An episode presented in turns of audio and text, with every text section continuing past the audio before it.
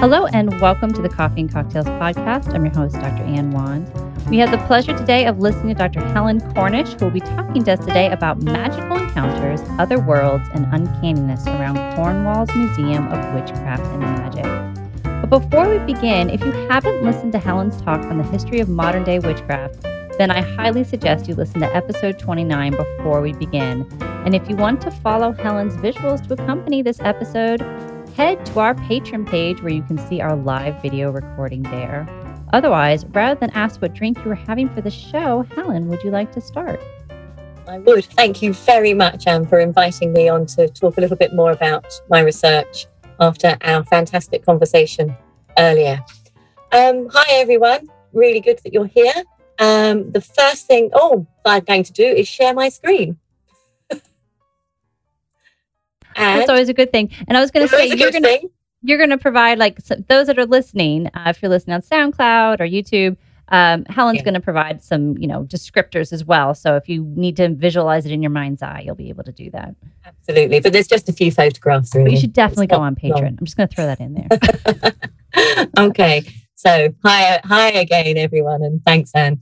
So, the first thing I'd like to do is to tell you about some reflections from my anthropological fieldwork about what it felt like to stand at the foot of this waterfall pictured here. This is St. Nectan's Glen. It's an 18 meter waterfall that plunges down from the Cornish cliffs into this natural stone basin. It's called a keeve, um, high up behind the craggy coastline of North Cornwall. It's on the western tip of Britain.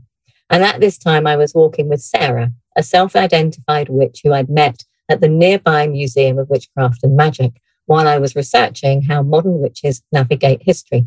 And she was taking me on a, a kind of a tour of um, some special sites in the vicinity. So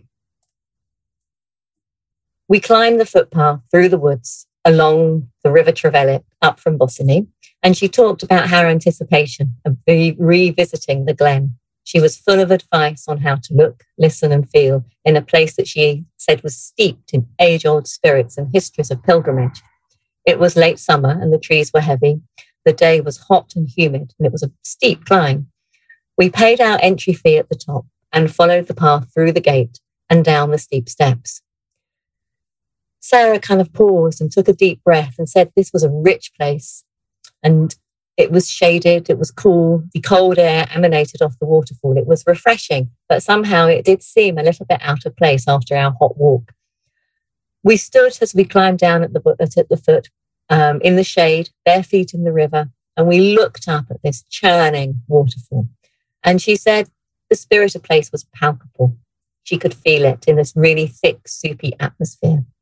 She could feel it in her body, she said, how live this space was and told me to pay attention to all of my senses. So, what I could see, what I could taste, smell, hear, and that the land was full of spirits and the very rocks were alive. She said, Here, in places like this, the veils between the worlds are thin. So, what I'd like to do in my short talk is to discuss the uncanny, or rather experiences of uncanniness, something that we usually think of as an effect, a feeling that um, disturbs the body, but invisible somehow. So you, we all know those kind of uncanniness um, feelings, the known and the familiar jolts out of place. You might have that unexpected prickle of the hair on the back of the neck, the feeling of being watched by unseen eyes, or an odd sense of deja vu, a sudden kind of heightened awareness of the space around you maybe an inexplicable fear or the desire to flee. The philosopher Trigg describes this as a peculiar commingling of the familiar and the unfamiliar, which is compounded by the belief that spirits or ghosts are simultaneously alarming and untrue. So it's very confusing and frightening. What I want to talk about is how, for some modern British witches, those who have a view of the world as inherently animated, this feeling of uncanniness is something to be anticipated rather than feared, a marker that opportunities for otherworldly encounters may be close by, to wait rather than to bolt, to watch, to listen, see what's happening in your peripheral vision. And that this shift in approaching the idea of the uncanny maybe means we need to challenge some of those assumptions that we have around spirits, temporality, and home and place. So, that's my kind of seating you at the foot of this waterfall. But I'm an anthropologist, as Anne has introduced me. And over the last two decades, I've been examining how modern witches approach the past and how histories are always continually being made and remade in the present. And one of the important things I learned was that while a great deal of energy is directed at ensuring historical accounts aligned with the interpretations of realist professional historians, which is also engaged with more analogic ways of engaging with the past through the senses, the emotions, storytelling, myths, rituals, singing. And so, in turn, this means that my attention has expanded to include ideas about how magical consciousness and the imagination are understood by practitioners, but also in scholarly circles and how these are taken up in the academy. Modern religious witchcraft is often described as invisible and esoteric and as a highly modern form of spirituality. Contemporary witchcraft falls under the umbrella of modern nature based polytheistic pagan religions, which have been growing in Britain since the 1950s. It's often fashioned as, as what is described as an old religion that remembers spiritual values and the ideals and practices of pagan ancestors, and at the same time borrows from New Age principles which focus on personal transformation, a kind of modern day esoteric mystery tradition. And alongside that, witches often embrace an animistic cosmology in which a kernel of liveness inhabits all of the natural world, intensified through genius loci, or the spirit of place. And opportunities for engagement with other than human entities may bring altered states of consciousness and transformative experiences.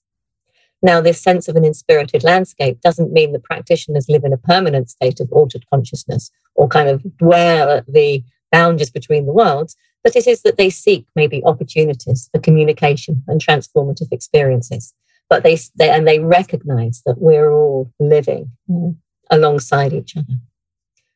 It's also common to hear witches reflect on their first experiences of witchcraft as a homecoming, and that strange ideas and new techniques generate both excitement but also familiarity.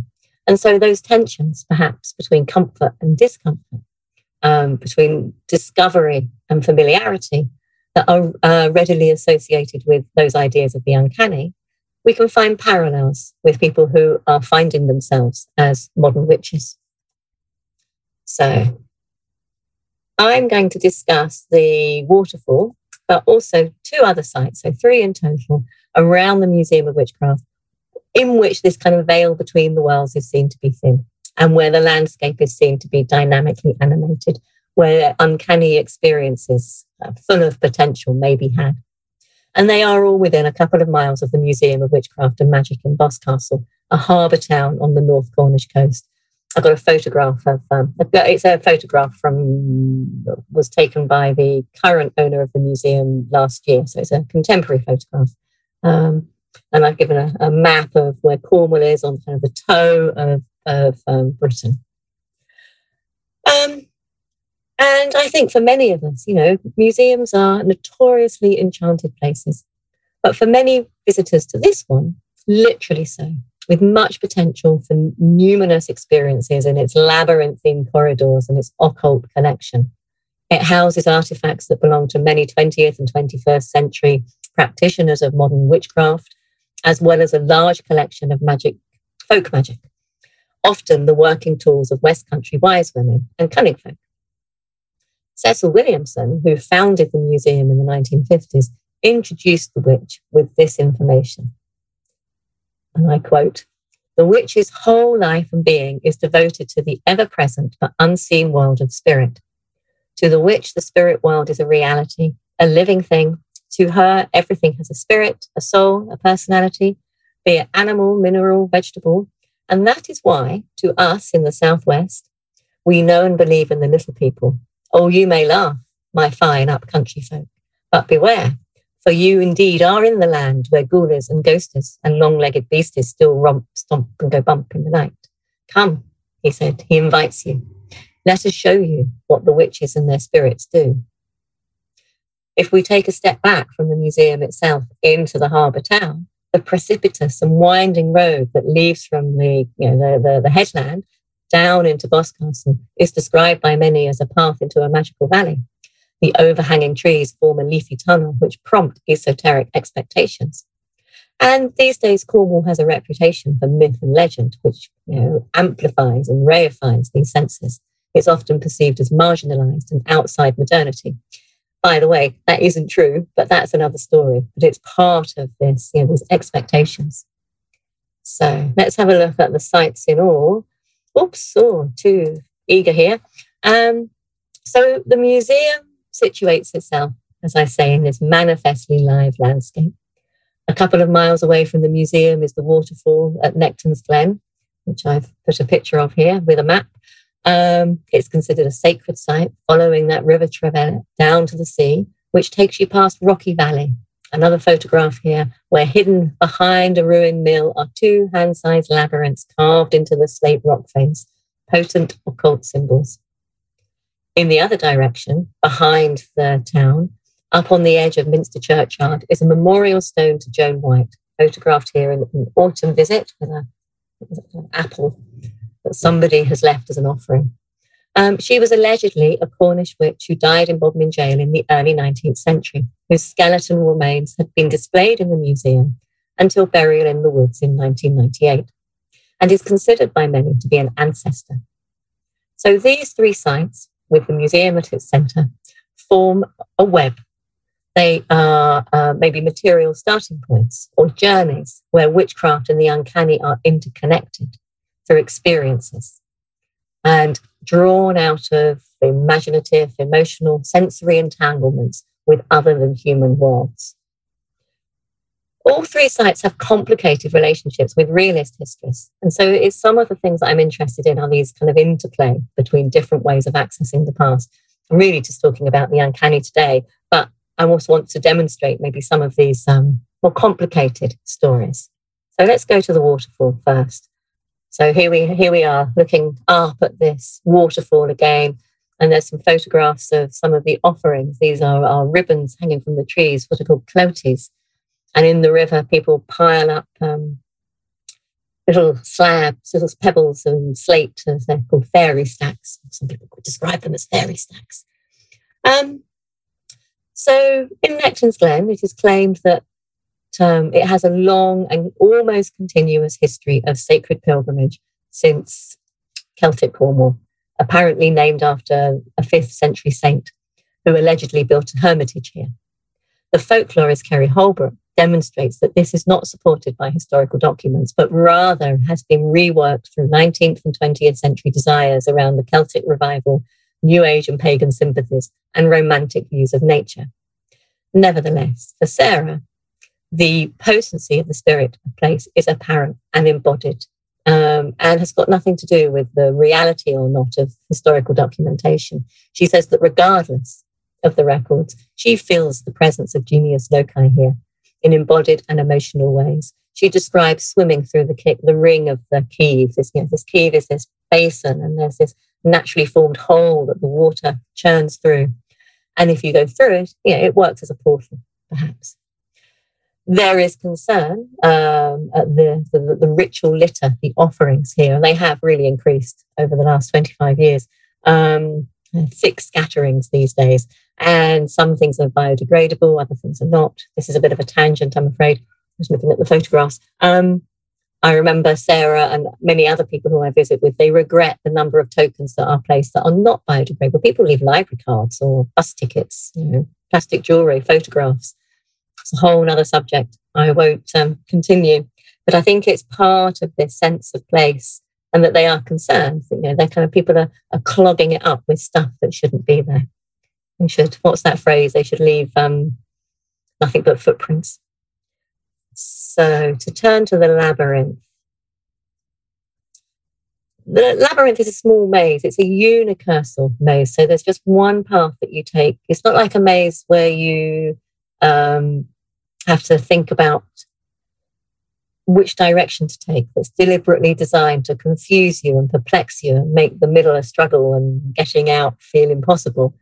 This is a singular unicursal path or that takes you all the way to the inside and all the way back out again.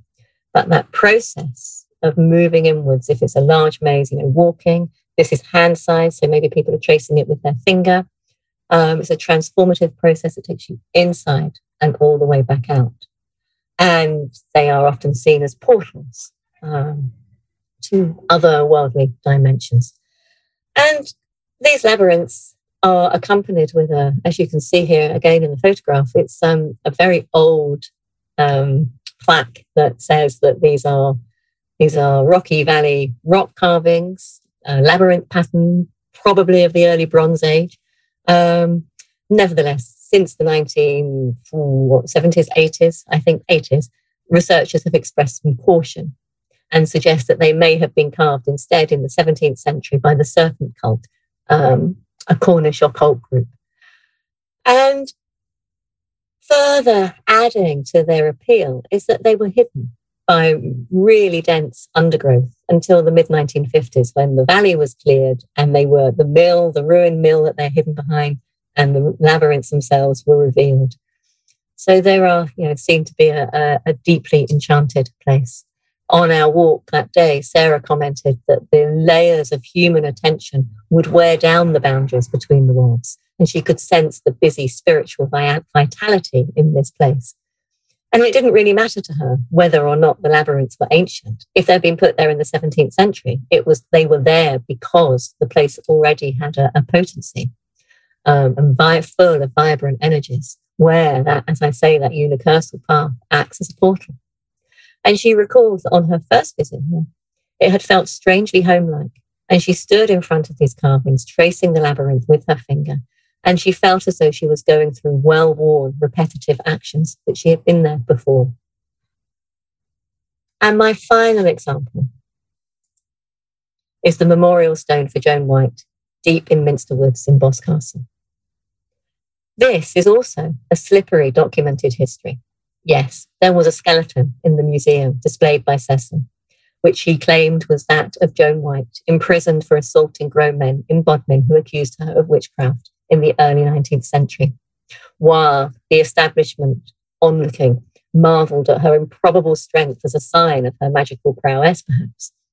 And yes, these bones were buried by the second museum owner, Graham King, in 1998, who later laid this memorial stone close by. On the stone itself, it has um, it has at the top the full, the waxing, and the waning moon, which is a well-known um, Wiccan witchcraft symbol, set of symbols for the three moons, three stages of the moons, I should say. And underneath it says Joan White, born 1775, died 1813 in Bodmin Jail, buried 1998. And underneath that it says no longer abused. And there is a copy, a copy, a replica of this memorial stone, the second stone in the museum with the story of her burial at that time. And Graham King um, talked to many of the local newspapers about putting this body, this skeleton, into the ground as an act of respect. Um, so there's a, an example here of one of the local newspapers. I think it's the Cornish Guardian. Um, however, there has not yet been any evidence unearthed that Joan White existed or that any woman was imprisoned for assault at that time in Bodmin, or even died in Bodmin jail at that time in 1813, or even, I must say, that all the bones constituted a single skeleton. But her story is compelling, and she joins an array of documented wise women in the museum galleries. She lives on through pilgrimage, performance, and storytelling, while the literal placement of the museum display into the land adds to those sedimented layers of magical histories and altered states of consciousness that perhaps a heightened sensory awareness may offer. She's treated as an ancestor by many practitioners, some of whom claim to have had conversations with her spirit. So, all three of these sites the Memorial Stone, the labyrinths at Rocky Valley, the waterfall at Nectan's Glen are all sites where uncanniness is seen to come into play. But rather than an intangible, ill defined feeling, a frightening sense of the familiar momentarily gone awry, it's about expectation. Although the responses are similarly embodied, people talk about goosebumps, hair prickling, stretching their ears, listening for things that they cannot hear, seeing things in their peripheral vision as the known slips out of focus. But rather than fleeing, it marks an anticipated opportunity. It may seem abstract or invisible, but they can find themselves feeling at home in strange and unfamiliar places and waiting to see what opportunities may arise. So, I'm just going to think about the museum. I'll give you a picture of the museum while I think about a little bit more about the uncanny and to pay a bit, more of attention to that idea of the uncanny as a, as a concept. I think I just briefly want to remember that it has recently become a popular metaphor to explore those very alienated conditions of late modernity, along with kind of hauntology.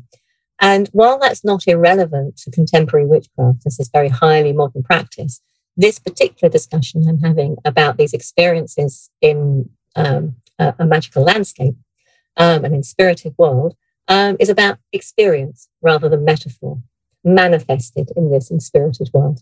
So it's not that kind of conversation, really.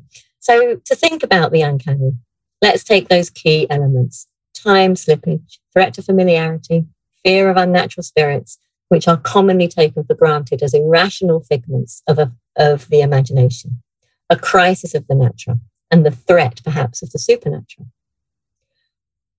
Freud, as we probably all know, dominates the field here with his identification of the uncanny as a primal fear, unchanged over human history and expressed through the subconscious.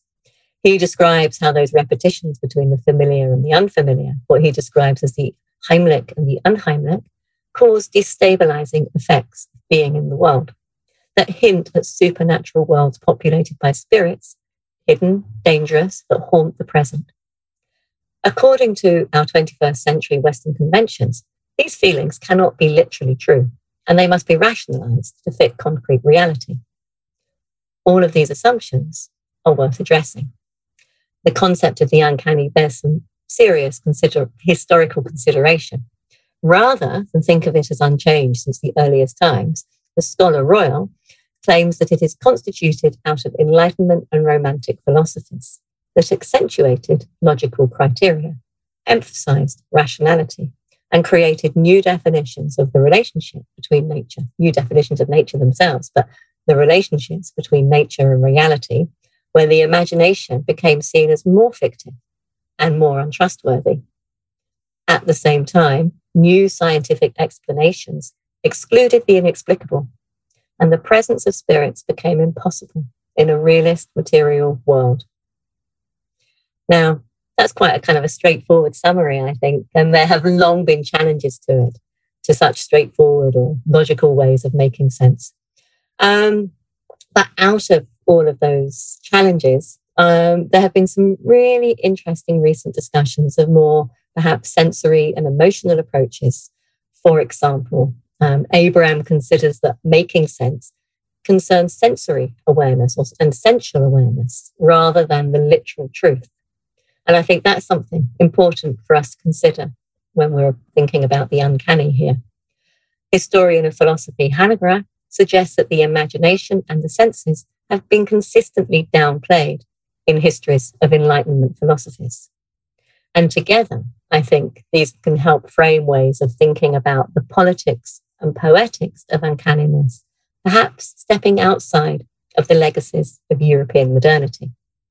And there are perhaps other parallels that I only have time to nod to, recognizable um, indigenous approaches to the uncanny, where ancestors, ghosts, and spirits will comprise quite ordinary parts of the world it's important to emphasize that European magical religious witches do not constitute an indigenous group.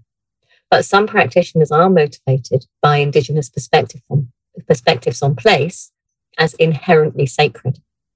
They might follow shamanic approaches predicated on a sense of an underlying root religion. Just need to have a drink. So, this idea of an underlying root religion is situated in an awareness of the interrelatedness of all things in the world, what the anthropologist Susan Greenwood describes magical consciousness, which she argues has also been marginalized by rationalist Western cultural history. So I think if we bring these things together, those classic definitions and approaches to the uncanny can be challenged. And in this instance, we see them being challenged by those inspirited worldviews taken by modern witches.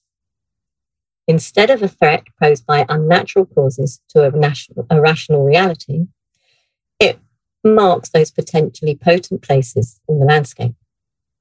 Unlike psychological analyses that focus on tensions between the self, memory, and experience, here the uncanny might mediate between human and other than human worlds through the imagination, emotions, and the senses, things that we need to take seriously.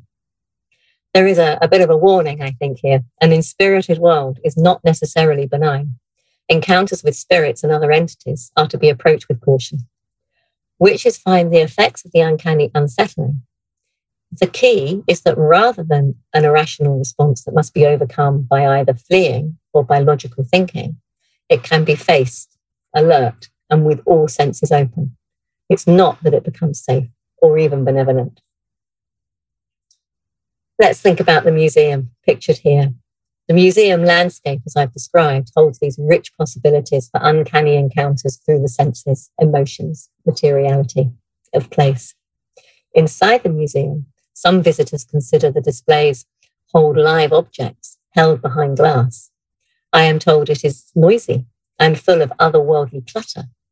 The atmosphere has been described as thick, pungent. People report being poked, tapped, breathed over, even. Objects turn and move of their own accord. And while some of the objects, especially maybe the curses, you know, they might seem to invite this kind of discomfort, um, or perhaps elaborate tools suggest unfamiliar rituals, it is actually the more everyday items that people describe as provoking uncanniness.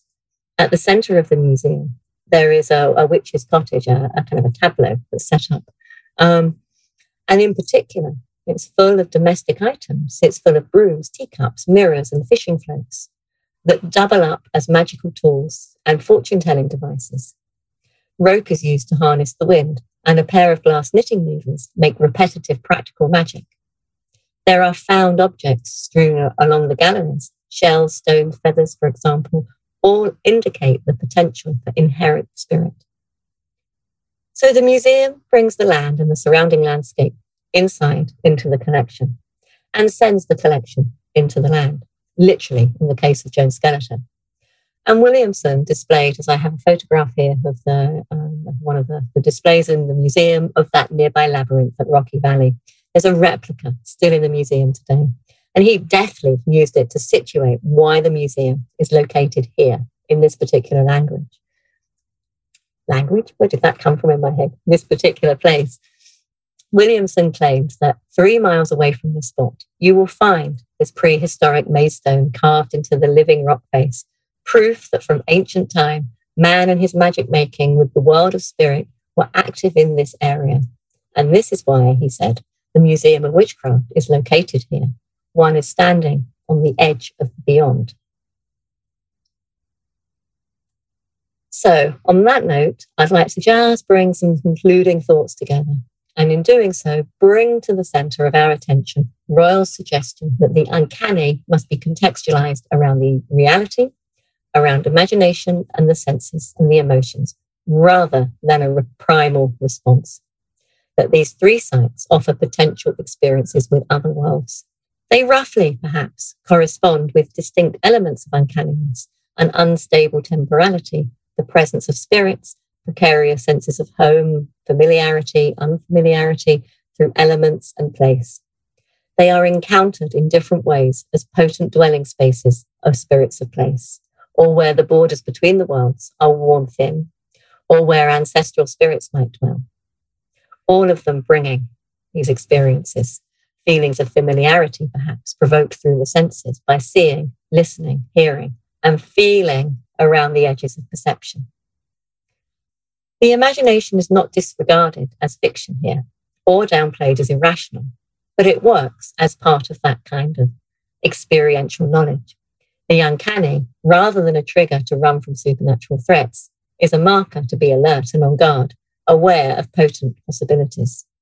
So I'd just like to leave you with that thought that in an inspirited world, other than humans, are perhaps made ordinary rather than supernatural. Approach with caution, but those experiences, those encounters are often welcomed. Thank you. I'll give you a Thank you. Oh, it's nice. nice. You can take a bow, curtsy if you like. yeah. Yeah. Stop no, sharing my screen. Yeah, that was um that was really interesting. Um, so for those who are listening that you know you're not on Patreon yet and you're trying to get a feel for you know what this is about, um, the museum is so interesting, and I think you know for me, I ended up forcing my family to go because we were in Cornwall anyway, and I think um it it's not like I mean, the British Museum is amazing, um, uh, but you need to not think British Museum. You need to think someone's house. And it's like almost like a house within a house because you've got this um, almost like you said, like a replica of, um, you know, a witch's house, so to speak, or an imagined idea of what mm. her house would be. And I think if you're to imagine yourself going through, it's like walking through someone's entry hall and then turning right. but instead of walking into their kitchen, you're walking into a series of almost like posters. And then those posters lead into, and, and it's like a description of, you know, modern perceptions of witchcraft and sort of social media ideas of witchcraft. And then it transforms into displays. And then from displays, it transforms into you know, uh, British mythology and, and British traditions with the Green Man and the um, beautiful, beautiful masks and, you know, horns that you can tell people spent hours putting together. And I'll, I'll try to put some pictures on Instagram so people can see. Um, but there really is an intimate um, sort of it's not just it's not cold i think that's what i'm trying to say. It's not like uh, when you go into a museum and you know most museums ashmolean what have you where they're beautiful um, but there's a detachment there between yourself and what's being displayed. But at because i think you you do feel like you're in somebody's very cozy home it almost envelops you as if uh, mm. you're part of you're part of the home now and so I think that's the thing. I think for for a lot of people, the idea of going to a museum of witchcraft sounds very scary. Right. And I think they they need to basically if my mom can get through it and be fine, you'll be fine. um, because there is a coziness to it. And I think it's like if you go into your grandmother's home and then you start rifling through her stuff and you start finding things you probably shouldn't have found, but you're gonna like look through it anyway um, you start to realize there's all this cool stuff you didn't know anything about. And because everything's all there and you feel like you're you're part of the displays because it's just right in front of you, um, it it makes it almost more alive in a way. So even if you don't have this idea that you know these amulets have power, maybe you do think so, maybe maybe you don't. The point is, um, you can see how you know, things like a lucky rabbit's foot, you start to make connections. Like, you know, a lucky rabbit's foot for some person might be quite important. Well, this is just another version of that for somebody else. And maybe, maybe it was sentimental maybe it, it was uh, something that they treasured. Uh, and so I think uh, when you're talking about this idea of, of the museum as a homecoming, I can completely understand why people feel so welcomed there, I think. Yeah. It's interesting, isn't it? It is amazing how many people do say this. And mm. there's a, um, a museologist, Fiona Candlin, who writes about the Museum of Witchcraft in her uh, work on, on small museums, small unfunded museums, because they have no public funding if you are a kind of a privately owned collection museum. Um, and she writes how even the most sort of skeptical visitor by the end of their their walk around um, usually gets a bit enchanted by the stories, by the offerings, by the things on display. Yeah, definitely. I mean, it made me want to get a wand at the end of it. I think there even is a place you can get little trinkets, but it's it is um, you know, it's like a place where I think, oh, I'd love to take my daughter there. Like she'd just she'd have a blast. She'd just think this was like the coolest. She'd want to touch everything. I wouldn't let her, but she'd she'd think it was it was fantastic because it sparks that sort of childlike imagination, which I think is so crucial to, um, you know, tapping into that imaginative side of yourself. Uh, which sort of leads me to one of the questions I was thinking about while you were doing your talk is this idea of, you know, history and imagination. And um, I'd like to know from your perspective, and it's not to sound naive, it's, it's a genuine question, but how would you say British wishes, witches in a general sense distinguish between truth, quote unquote, and fiction, also in brackets? Well, I don't think that um, I don't think that people distinguish. I don't think witches distinguish between truth, history, fiction any differently than anybody else. But I think maybe where the, the nuanced difference is, is the, the value that they put on different forms of, of, of information. Okay. So, um, like evidence, for example. Yeah. So, if um, if you're standing at the foot of the waterfall, for example, or in front of the labyrinths, and you feel in your body that there are um, that this is an inspirited place, that there are live um, spirits of place who dwell there, then rather than thinking, oh, I need to rationalize that because they don't exist, or um, that's just like a story that I'll tell myself, then it's something that you would take um, at face value for itself as an experience. But it doesn't mean that you think it's the same kind of knowledge as the um, as the paper records in the archive. Um, but it might mean that you you just take them as seriously, but for as a different form of knowledge, but not to be disregarded. It's not that the paper records are this important and your imagination is unimportant, but you need to need to kind of navigate these different. And I think we all do this to a certain extent. But um, what some of the writers like Hanegraaff or Royle suggest is that those ideas of the imagination, where we think it's unimportant, we think it's fictional, and so it doesn't matter, that those are part of a, of a sort of a, a, an enlightenment rationalist set of intellectual skills and that that is what means that we privilege something that we think can be tested over something that we think can't be tested rather than you know so that there's diff- different evaluations. Does that help? so would, yeah so would you say it's kind of like having a spidey sense? Like you know a spidey sense i call it spidey sense like women's intuition. So let's say let's say you're on a date and you meet this guy and you're like, mm, something's not sitting right. And you don't have any proof, but you're like, it's wigging me out. And I, I bet he's cagey. I bet he's got something up his sleeve, but you have no proof. There's no books that's been written about it. You can't find anything. He seems like, you know, on Facebook, he looks like a super great guy. And then, and then you come to find out he's as you thought Okay. Just if not worse. Just a bit right? dodgy. Yeah. Yeah. Yeah. And uh, would you say it's kind of like that? It's like don't ignore that intuition. I think that sounds like a really, really useful um, parallel. Yes. Yeah. Because hmm. mm. I think so we'd all have something drawn about through that. feeling. Yeah. Yeah. Where it could be good or bad. Where you're like, mm, you know, they say don't don't ignore your gut, your gut feeling, right? And we have to remember, I think, how much things that we see as rationalist forms of knowledge are also at the same time highly imaginative. You, you mm. can't do scientific inventions or you know discoveries or um, or um, you know engineering inventions or something without having a really powerful imagination. You are bringing into reality things mm. that don't exist. Interesting. Um, so or that don't exist in ways that you can see them. Or what was the name of the person? I can't never remember his name who who used the microscope to draw the flea, bringing things that are smaller than the human eye. Not smaller than the human eye. I'm not making any sense. Um, no, you're making perfect sense to me. Into, but then again, it's Friday, interview. So. it's a hot day. yeah. Um, no, I think that, that that's a really good point. Um, I was going to say, so those carvings, another okay. good example. So I, when I you sent me your talk, and I was looking through the PowerPoint, and and they were saying, oh, these these carvings are a million years old, and I'm like, eh, I look pretty fresh, but I thought it was really interesting what your friend Sarah had in response to that.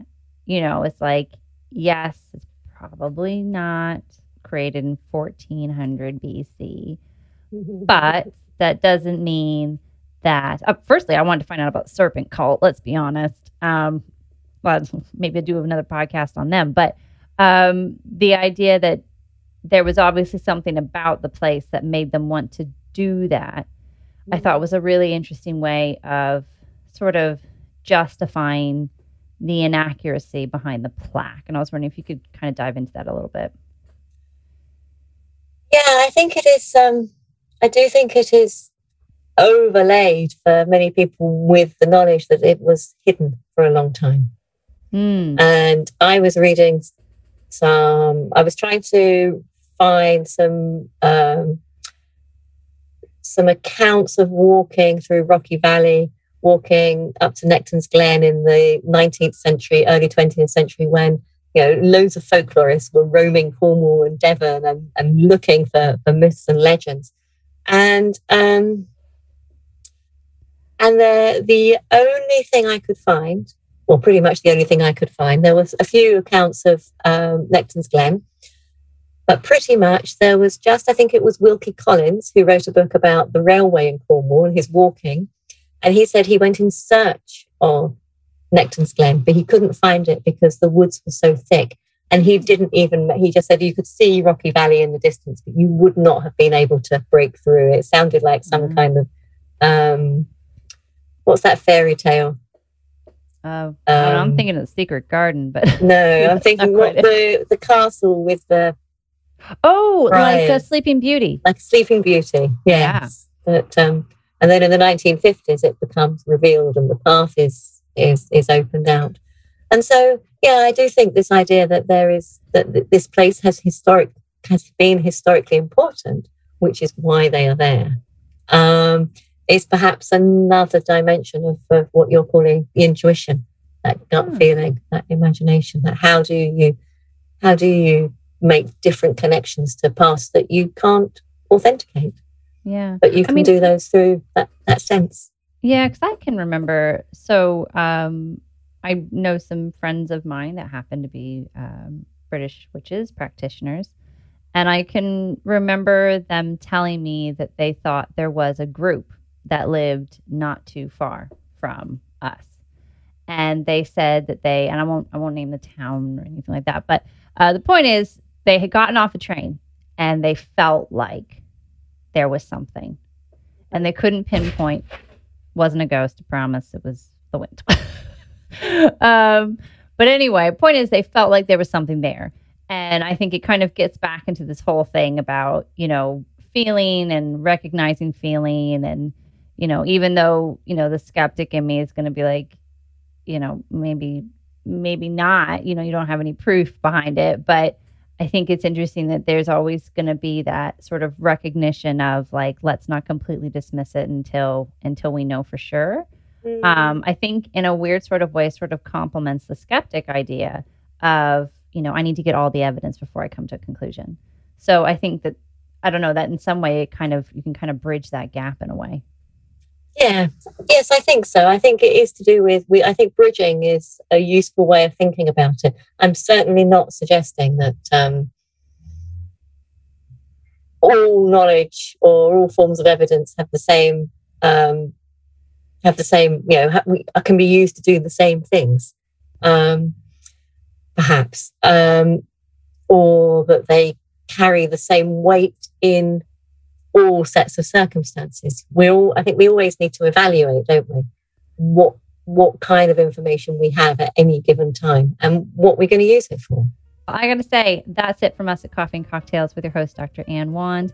I'd like to thank Helen again for her wonderful and fascinating talk this afternoon. If you enjoyed listening to the show, make sure to like, subscribe, and if you're listening on YouTube, ring that bell. Also, consider becoming a patron if I haven't said it already. It's support from our followers that really help us to keep the show going. Also, if there's any future topics that you would like us to discuss, feel free to write us directly at coffeeandcocktailspodcast.com. Otherwise, that's it for now. Thanks for listening and have a great week.